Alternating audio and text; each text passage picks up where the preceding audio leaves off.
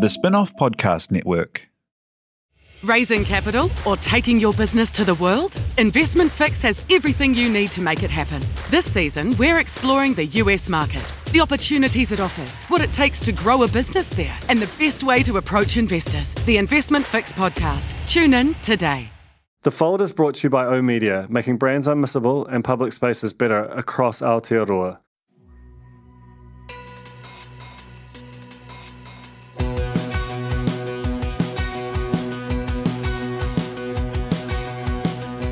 Kia ora and welcome to The Fold. I'm your host, Duncan Greive, and this is a podcast where I talk to people in the media about issues that affect it and stories and just generally indulge myself and, and my obsession with, with this business. Today on The Fold, I've got uh, Ali Mau, who is currently the head of Stuff's hashtag MeTooNZ unit investigating sexual harassment. She's had that job for three years pretty much on the button now. And the reason I got her on the on the show was because I think probably the one of the most impactful stories of the year so far was her investigation into sexual harassment and power imbalance and just generally extremely poor behaviour in the music industry, which came out in late January.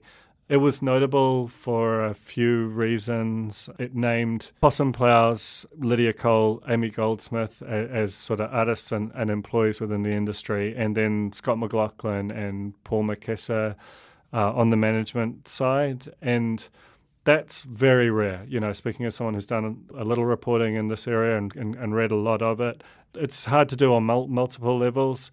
And so it felt like kind of a, a landmark in that respect. It was also interesting in that Maclachlan copped to his behaviour from the first, and Ali talks at length about you know just how, how rare that is. And and you know Paul has has subsequently admitted to it as well. And then out the back of that the whole industry from artists through to people who work in it has seemed to kind of really feel it feel the moment. And and that you know these were awful things to have happened but this was a necessary thing for it to kind of get out of behaviors which it's really indulged in far too long. It should never have happened, that have just hung around it for a variety of reasons for far too long. And, you know, there have been statements issues, who Hui convened. It's really, really been a, just a, a, huge example of impact journalism. So we, we talk about that. We talk about a previous investigation to AUT, which had a report that came out yesterday that essentially validates all its findings and piles some more on as well talk about you know what what she's learned over the process of this, the way that the journalistic community has reacted to that style of reporting, which I know from experience can be anywhere between sort of suspicious to hostile, as well as you know also so embracing it in, in certain quarters. Talk about the John Banks magic talk shit show, which is connected to Ali because her job prior to, to working for Stuff was was working at Radio Live, which became Magic Talk, and in the process of doing it, just cut her and people who might have sort of more perspectives like hers from it, and really retrenched into trying out, out to outflank ZB to the right. And we talk about TVNZ and her experiences of of sexism and, and sort of gender pay disparity. She even names the TVNZ executive who, who laughed at her when, when she had the temerity to ask that she be given the same compensation to her predecessor on breakfast and we sort of get into it. It's I think it's a really interesting and instructive discussion with a journalist who really is has over the past few years just delivered impactful investigation after impactful investigation, and you know as I think becomes clear, had a, a quite profound impact on all her sources. I just want to give a profound thank you to Vodafone. Vodafone were actually the first, I think, corporate to pull advertising after John Banks's racist statements, and that's not an easy thing to do. Normally, there's this layer of processes. It was basically brought to their attention, and they just immediately pulled it. I think that says something about the character of the organisation that they would do that. They didn't need to sort of seek approval. They just sort of instinctively knew this was not the place to be, and they I, I know that they're now working on a sort of a, an ethical advertising policy. I hope that that is something that more firms do going forward. But yeah, so this podcast is brought to you by Vodafone. Vodafone for Business is, you know, we use them and they work with innovation made simple and with world class network technology. Vodafone will help maximize the potential of you and your business. Find out more at vodafone.co.nz. Can't recommend them highly enough. I also want to shout out to the spin-off members. Go to members.thespinoff.co.nz to find out more. Every dollar that's donated uh, to to the spin-off um, is ring fenced to stay on our editorial operation to, to help us um, create more journalism and podcasts and and content for you, our audience. All right, let's let's get into it. This is this is Ali Mau from Stuff.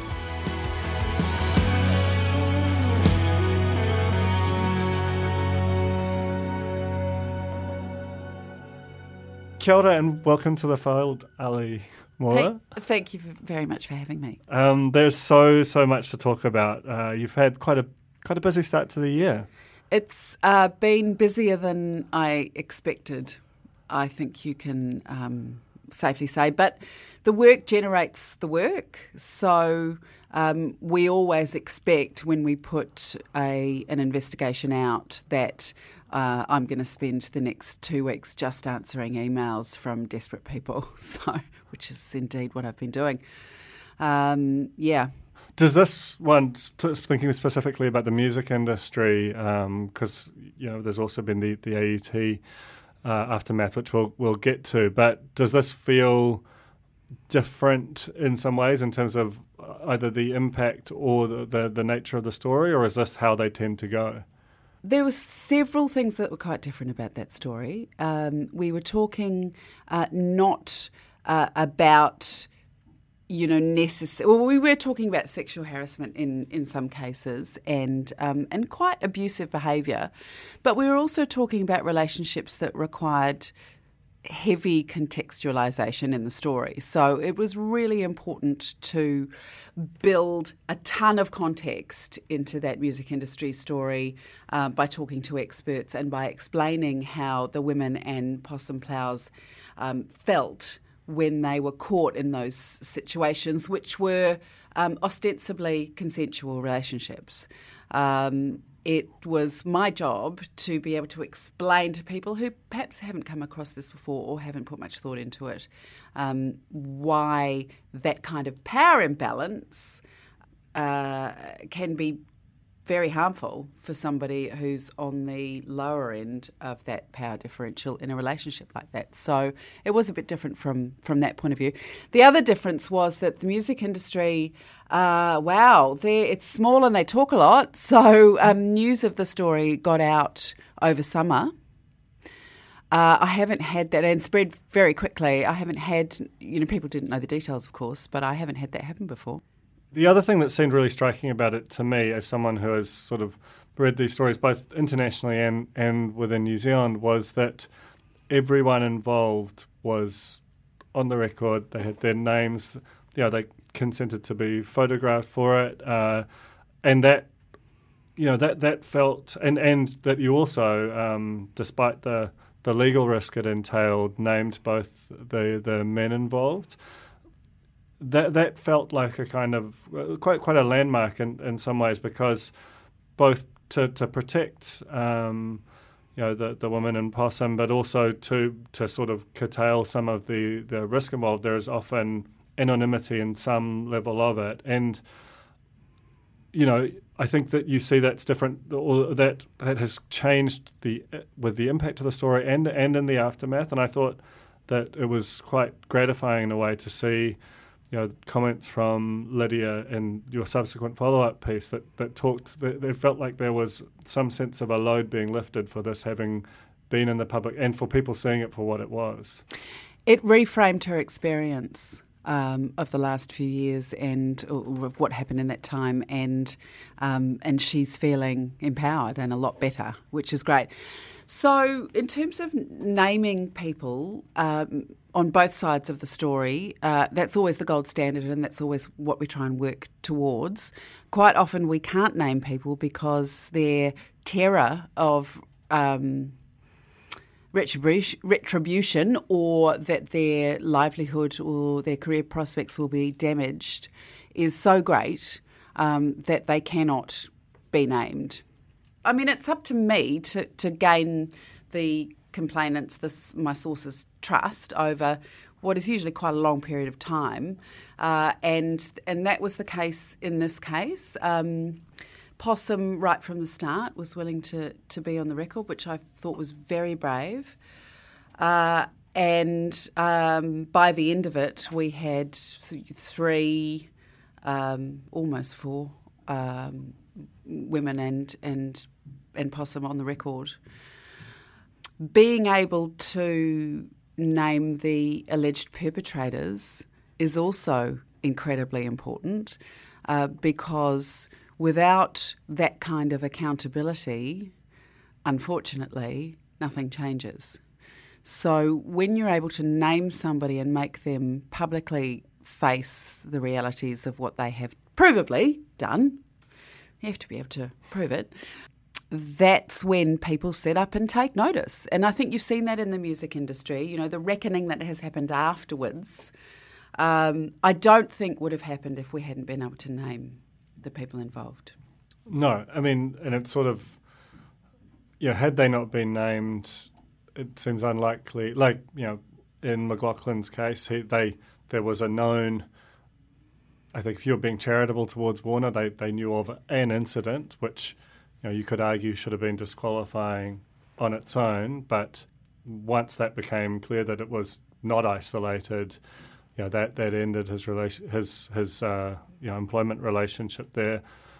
I mean, it was kind of, you know, that also felt in, instructive that, that he cop to it. Was that a, was that immediate, or was that sort of over time that it um, that his, you know, t- looking at him specifically here for a second, that he basically accepted that his behaviour had been a, as it was alleged. Scott copped to it immediately. As soon as my questions landed with him, he phoned me actually um, and sent me an email and answered all of my questions, which I have a lot of respect for actually. Um, I, you know, he realises that he's done some terrible things, um, but he has admitted to those things, and I believe his his apology is genuine. You know, that's a separate issue as to whether his career can be salvaged. Uh, because Warner, because he did tell Warner that the incident in 2018 that they investigated was a one-off, mm. and it wasn't. I think that as far as um, a corporate response, and I've seen a lot of bad corporate responses. I thought Warner's was quite reasonable. I mean, how how rare is it for someone to cop to it the, the way he so did? So rare.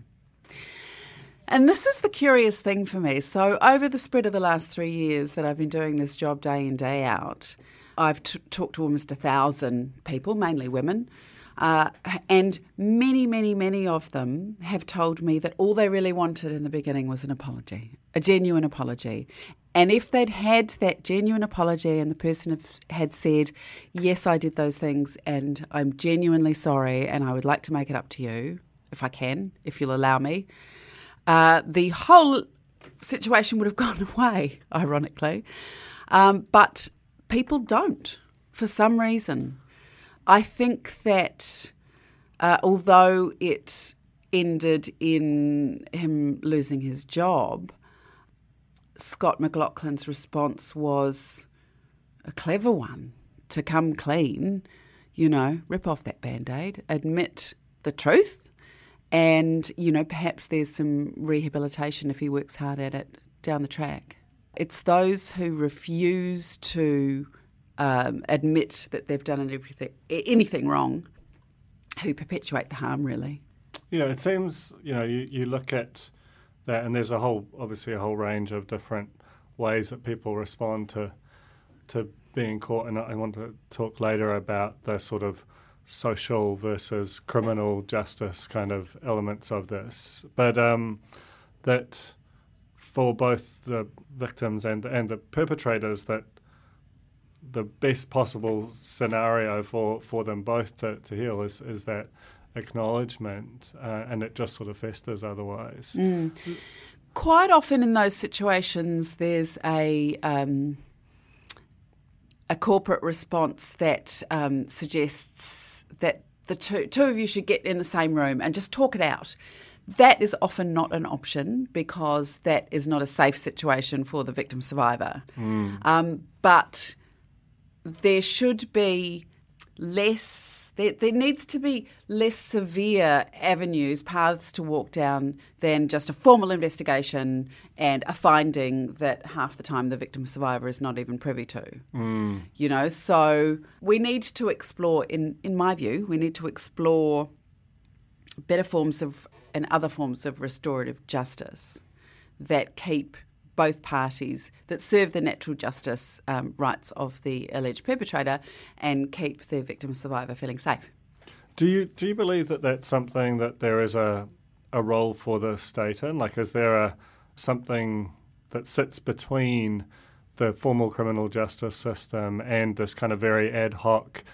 I found a person who says they're an expert here, or we've conducted an internal investigation. Like it, it does seem like it's it's kind of a mess in that Yeah. grey area. I kind of do actually, because uh, and I don't, I'm not quite sure what that would be, but there is a in the absence of it, there's a new cottage industry springing up around the country with uh, reviewers, professional reviewers. Um, making a ton of money, I guess, running these uh, investigations, external investigations, and some of them are very good, and some of them I don't know. Well, there's no professional qualifications needed, as far as I know. So, uh, you know, some investigations are run by lawyers. In AUT's case, uh, it was by a QC, so you can feel pretty comfortable about the results there. But some are just companies that, you know, people who've, I guess, done HR qualifications set up. So, I think there is a space there that, you know, central government could um, help out in. What that would look like, I don't know. Yeah, because you know certainly in our experience of of you know publishing in this area, it's quite frequent to find that the you know your your sources who bring the stories to you they want the story out there. They don't want to, you know, and we've had police get in touch with uh, subsequent publications. I'm sure you have too. They don't want to speak to police. They don't want a criminal justice, both for themselves That's or really and common. and for the the perpetrators. That, what, but what it means is it becomes very ad hoc. It, you know, like you say, whether it, when there's a, a business or an organisation involved, it becomes essentially a matter of the character of the, the leadership, or if it is the leadership, what you know. How, so it's it's it feels like we're very early in figuring out a better response to this than than the one prior. And organisations um, think that because they've got a policy, uh, and usually it's couched in uh, terms of we have a zero tolerance policy for sexual harassment, table thump. Um, they think they've got it covered. Um, they don't really think about the that a policy has to have um, an accompanying pathway that works. Uh, and they don't think about what actually happens in the real world. So, what actually happens is if you're being sexually harassed by somebody in your office or in your on the factory floor or wherever it is, you will go to your boss and you will, you know, if it's upsetting enough, quite often you will go to your boss in the first instance. Your boss is likely to be a lower or middle management person um, who has no experience in receiving the kind of disclosure that you're about to make. And when you start talking about the quite horrible and embarrassing things that have happened to you, they throw their hands in the air figuratively and they freak out because as human beings, we don't know how to receive those disclosures. Unfortunately, there are plenty of studies that show that the first person to receive a disclosure like that is the most important person in the chain. And, and that person's next action determines how it's going to go for the survivor. So, what does that mean? That means that top management need to start spending money on making sure everybody is trained everybody who has some kind of determination over another employee's situation needs to be properly trained with in person uh, sexual harassment training, bystander training, that sort of thing. Talking about that sort of cottage industry or, or the, the, the, you know, the, the kinds of people who provide that training, you know, one of the elements that has sprung up in, in the sort of Me Too era is is obviously journalism, of which you are probably the most prominent New Zealand pra- practitioner of it. And and this is a new field. You know, I think that's the thing that's um, you know this feels like it's it's something that wouldn't have been published um, ten years ago.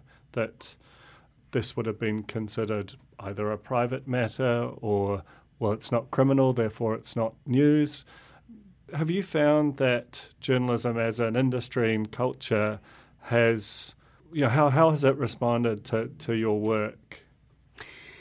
So there's two things there. I got a private message the other night from a very senior investigative journalist who doesn't work for Stuff. So, so a colleague um, from another organisation um, who got in touch to congratulate me on the music story, but said, uh, pointed out that these this kind of reporting with the, with its very high risk of litigation um, is just too hard for most outlets, and uh, and therefore they'll you know journalists don't pursue these stories. So essentially, I have the field, unfortunately, mostly to myself. Uh, and I'm eternally grateful for the lengths my editors will go to to make sure we can publish these stories. Um, but right at the beginning of the process, when we set um, Me Too NZ up at Stuff, we acknowledged that most of the time, when you take a story like this with it, with its heavy context uh, to a news editor in the past and say, "Hey, I want to do this uh, story about this woman who had this terrible situation at work," and the news editor would probably fair enough 10 years ago look at it and say, mm, so somebody's behaving in a shitty way at work. Why is this a story? So when we set up Me Too NZ, we kind of basically drew a line, a circle around everything around sexual harassment at work and said right at the outset, everything within that circle we consider news. And what that meant is that myself and my team could go and pursue those stories and investigate those stories without having to constantly go begging to the news editors for the time to do that, you know, and take every story to them and say, you know, can I do this? Is it news?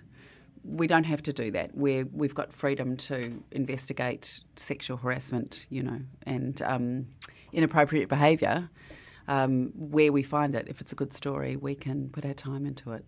And has that changed the rest of the industry? Yes, I think it has pushed the boundaries on this kind of reporting, not far enough or often enough uh, at other outlets, if you ask me.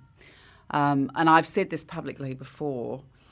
I find that in, with some outlets, there's only interest where there's some kind of you know, big name involved or some kind of other titillation. So the media is interested in parliament and law firms and, you know, the music industry or acting. Um, I've done investigations, big investigations into Pizza Hut and um, KFC. Uh, the rest of the media are less interested in hearing uh, or following up stories about um, low paid workers, which I think is a great shame.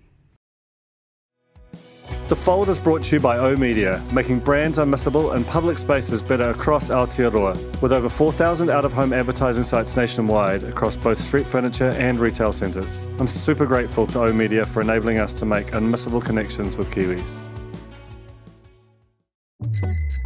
Ready to rediscover the joys of cycling? With over 300 kilometres of cycle paths across Tamaki Makaurau, Jumping on your bike and going for a ride is such a fun way to discover the city from a different perspective. Cycling is getting more and more popular across Auckland, so now's a great time to join the hype and give cycling a go. Head to at.govt forward slash cycling to find your nearest cycleway today.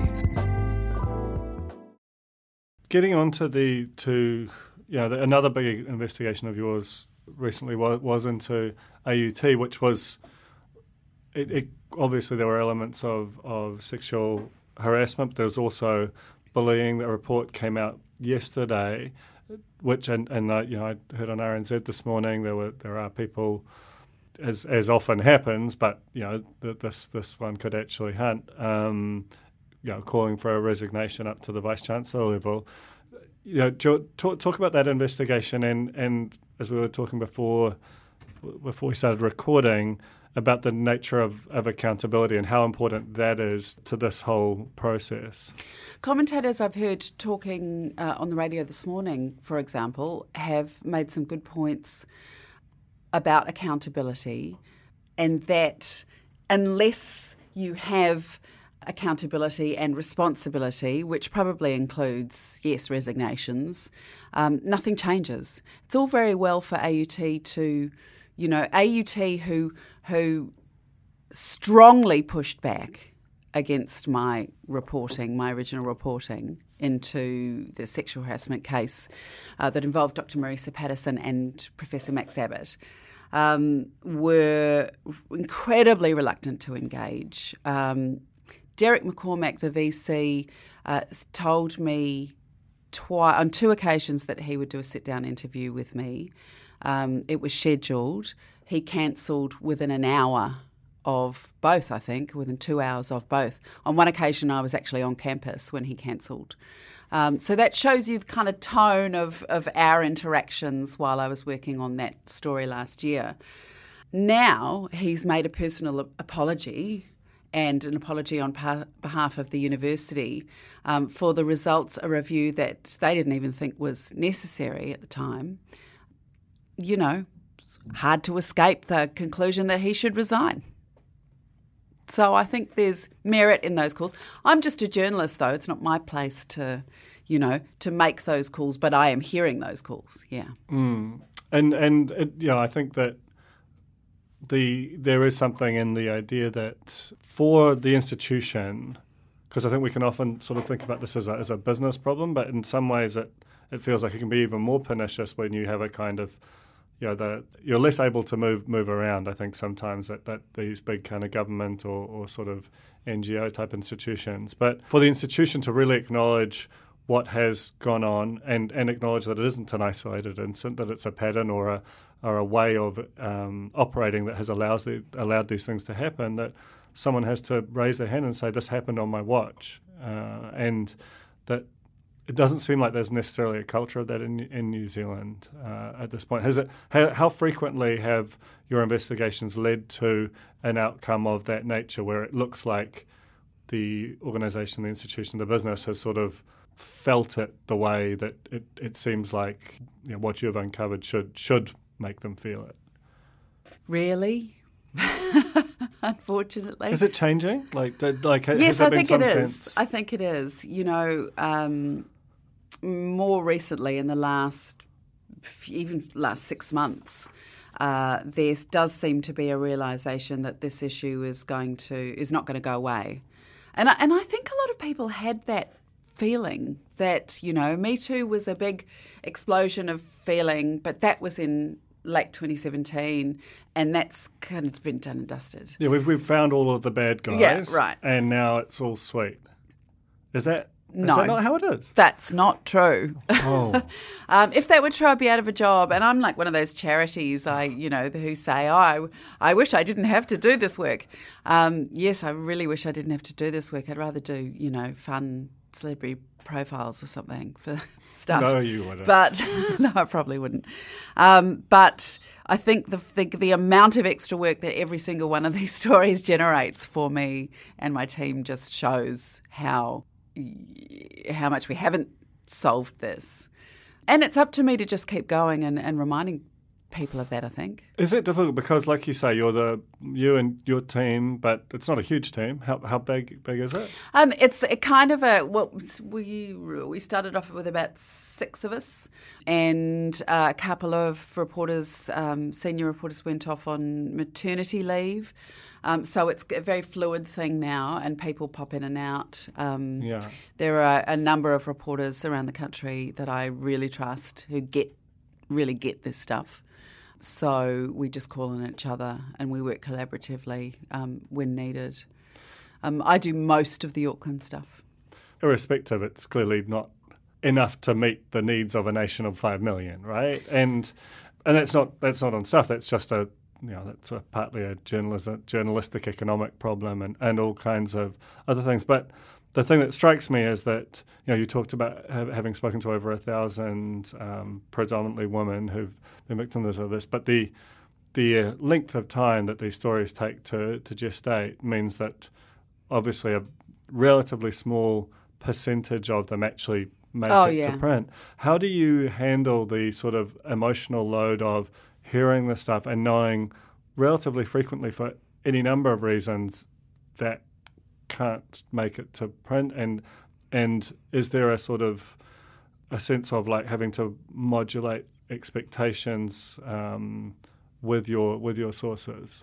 Yes, and I've got. Be- I think I'm getting better at that. In terms of how do I deal with it, I worry about it constantly, and and I am- have regular professional supervision with a psychologist. Um, I didn't start that until relatively recently, which was my bad. Probably should have done it from the start. But yes, I do get very wrapped up in people's stories, and they are very affecting, almost all of them it's difficult to manage expectations. Um, I tell I tell people these days that I've got several. I've got a queue that is several months long, um, and if they're prepared to wait, then hopefully we'll get to them. And not every story can be can be published. Not every story can be stacked up. Uh, I usually am quite clear that I believe my sources, and I believe something upsetting happened to them. Uh, but that doesn't mean we can publish their story. Um, if if we can't, you know, sometimes it comes down to something that happened in a room and only two people were in that room. And if there is no other corroborating evidence, very difficult to get that story to publication point because of the inherent legal risks. Um, and, and just because of journalism, you know. Well, talk, let's talk about the the legal risks because New Zealand has a, you know, it's it's. I don't think it's as dangerous a place to publish as Australia, but it's certainly compared to to the US, for example, our laws are far more. Um, you know, it's it's a it's a hairier prospect, and you know that would be a hard thing in a functioning journal, journalism economy, but in one where revenues are, are shrinking and, and more with less is the is a sort of a catch cry that's over a decade old now.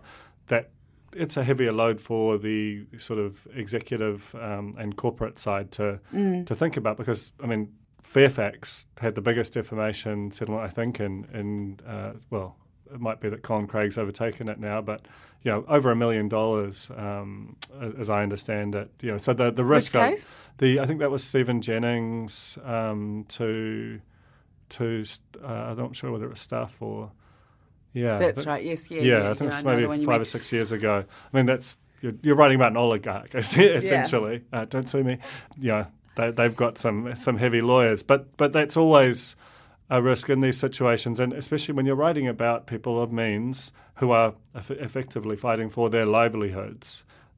They've got a Mm, lot. They've got a lot to lose.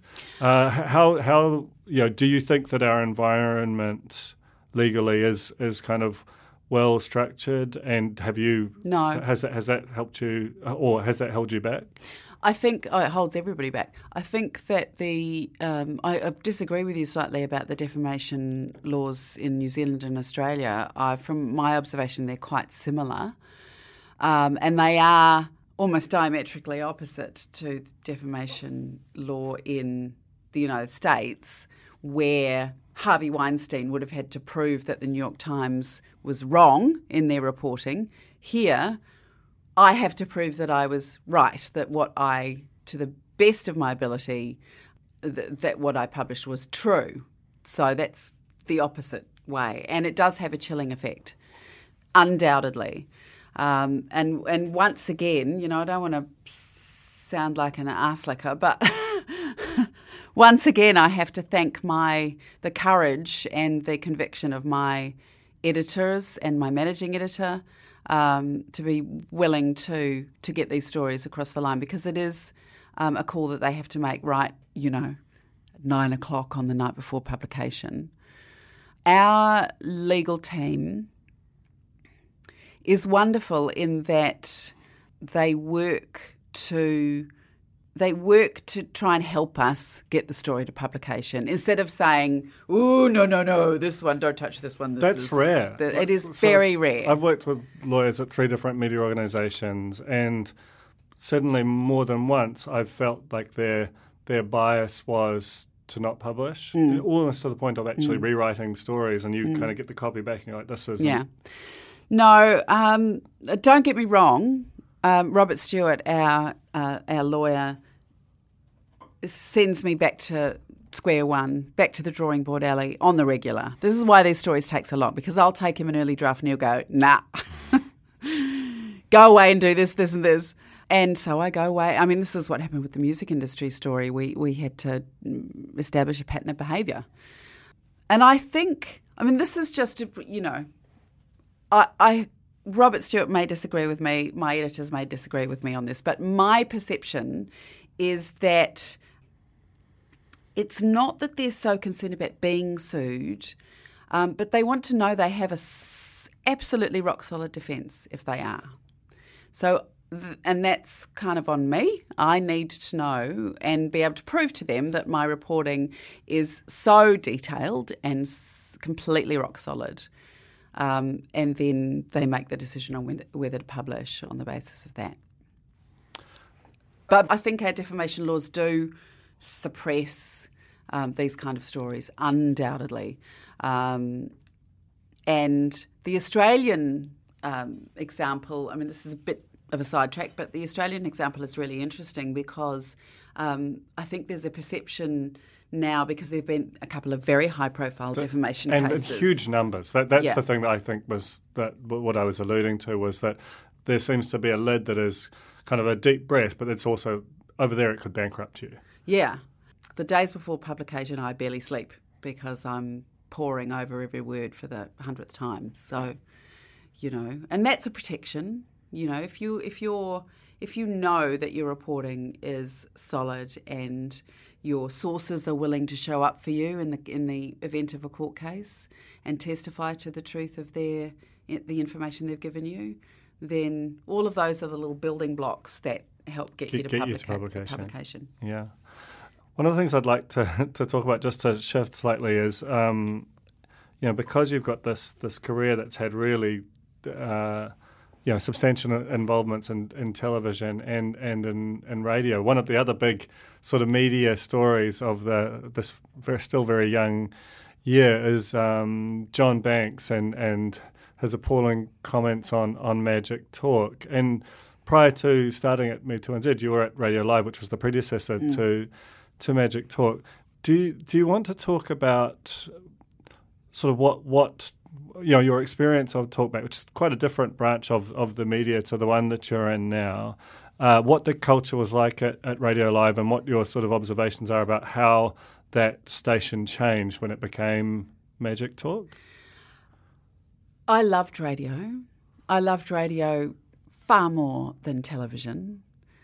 Apologies to all my ex, my wonderful ex TVNZ colleagues, but um, radio is almost uniquely an exciting platform to work on. I'm sure you'd agree. It's very you're talking to one person, so it's very intimate. It's you and the you know the dude that's driving home from work in his car, or the mum picking up her kids from school. You know, whereas television, you th- you've envisage your audience as a bit larger than that. It's very creative. Live radio is um, is exciting and quite a wild ride sometimes. Um, I think people are unfairly dismissive of talkback. Talkback radio is an important friend for a lot of people. A lot of lonely people. Um, it might be their only. God, I'm tearing up. Um, there might be their only interaction Might be the with, a, with a that they- person, yeah. you know, in their day. And a lot of those people are elderly. Um, and if you were to, you know, people have in the last couple of weeks said, you know, oh, is it, it should it be the end of talkback? Should we just not have this um, this kind of programming anymore? Um, I don't support that at all, because as I say, you know, it provides a provides a really valuable service for some vulnerable people, and it can be great fun. Uh, but it does not have to be misogynistic. It does not have to be racist. It does not have to punch down. And I think that obviously has been Magic Talk's problem. I mean, what, what, how do you, uh, you know, did you continue to listen to or, or engage with the station after leaving, and, or, or even just a layer out? What, what are your perceptions of? what happened to it. And just as you talked about the building blocks that get you to publication, there are sort of all these little nudges that um, kind of point a station in a particular direction, w- w- from recruiting to policies around dumping calls and um, you know producers who are who sort of sign off on topics for the day. How, how did how does John Banks happen? You know, like when Radio Live felt like it was actually a much more moderate station when you were there, just well, in, they, in so many they, respects. they had me and Willie Jackson. Yeah. for three hours a day. So that's a stark contrast to to where they are now. I think there are two possibilities, and I, I can't claim to know which one it is. It is either very badly managed, or there has been a deliberate strategy to try and take perhaps some of um, ZB's audience um, by veering right. I don't know which one it is. You, how how, how big did ZB loom in your sort of imagination when you're at Radio Live? Like because of the the way that all of these stations really have kind of crosstown rivals. Oh, it's incredibly dominant. And there didn't seem to be anything right back to the Radio Pacific days that that what became MediaWorks could could do about that. So whether that, as I say, whether that was a deliberate strategy when they got rid of me and pretty much everybody else on their um, roster, and in at the end of 2017, up to mid 2018, and replace them with the hosts that are there now. You know, I, I don't know whether that was um, intentional, but I think the intent does show in the people that they bring on to to fill in. John Banks, I mean, it's not like John Banks had hidden his views over the past 25 years. No, he's been pretty consistent. Yeah, he's nothing if not that. Um, mm. And uh, the, the, the other medium that you, you spend a lot of time in is is television, and uh, you know, and and I, have read you know some interviews with you where you talked about, you know, for example, the um, salary uh, situation with Hosking uh, on, I think it was Breakfast. Um, mm-hmm. Do you want just talk, talk about your time in television and, and, and like uh, I think I said off air as well that, that it feels like you've had this kind of regular experience of uh, you know, various forms of, of sexism throughout your career that, that ultimately probably left you know horrible things to experience, but left you quite well placed to with this well of empathy for those who have experienced the strands of it that, that fed into your ability to make Me Too happen. Well, that's nice, but I don't think I'm unique in that. what is it like? One in four women uh, who've had a job have experienced that probably the same kind of sexual harassment that and unfair treatment, you know, uh, unequal pay um, that, that I have. So yeah, I don't think I'm unique by any means. And I had a lot of, there are a lot of wonderful people working in television, and I had a lot of um, terrific colleagues, male and female.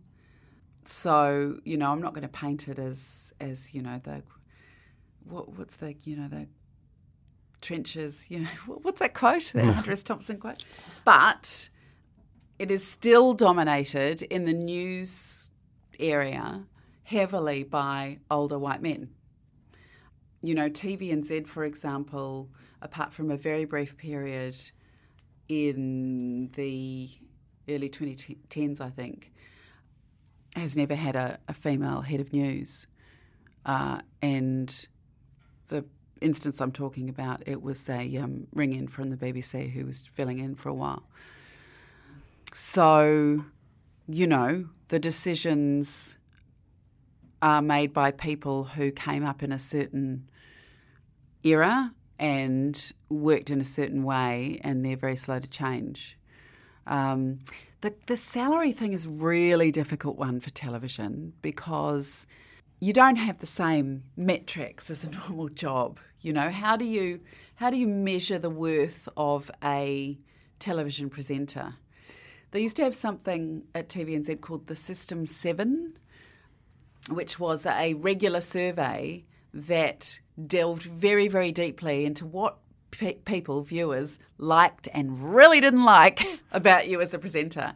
And once a year, you would have to go in and sit in front of the head of news and hear about all the things that people did and didn't like. But isn't that so prone to like Yeah. society is sexist? Yeah. So people aren't going to like women as much. issues. You know.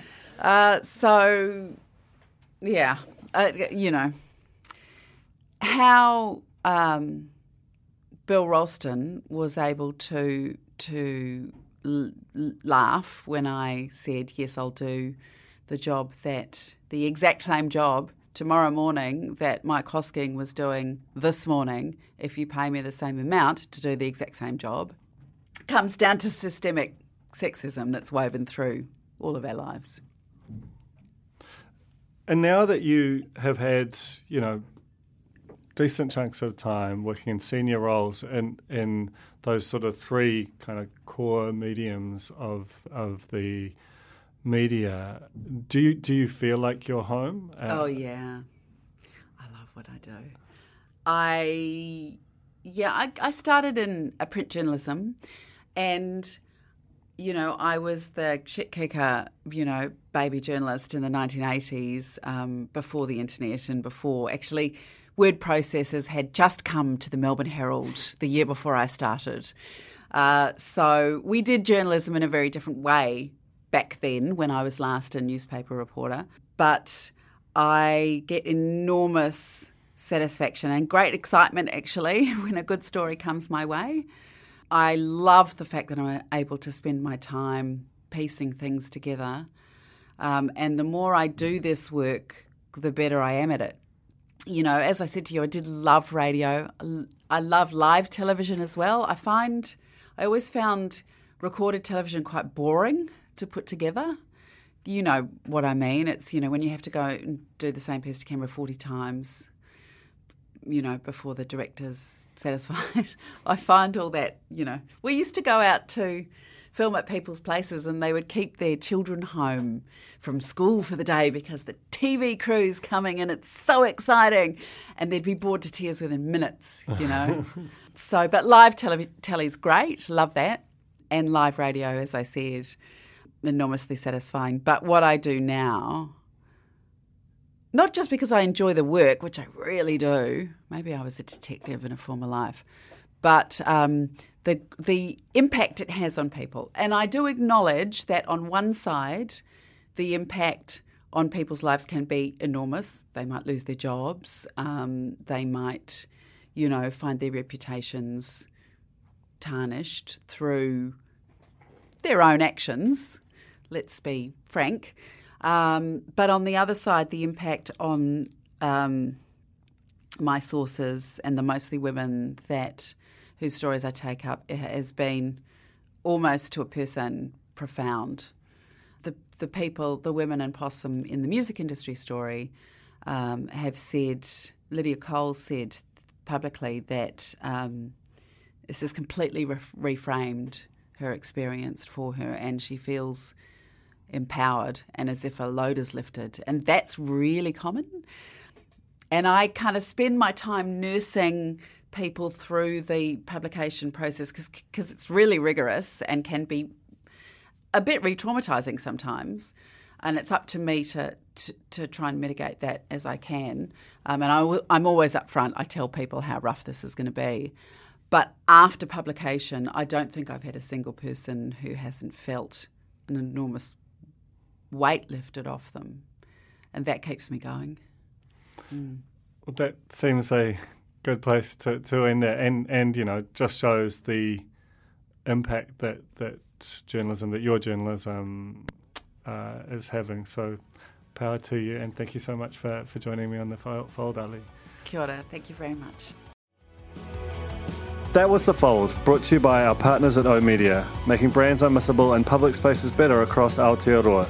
Huge thanks to O Media for sponsoring this episode of The Fold and enabling us to make unmissable connections with Kiwis.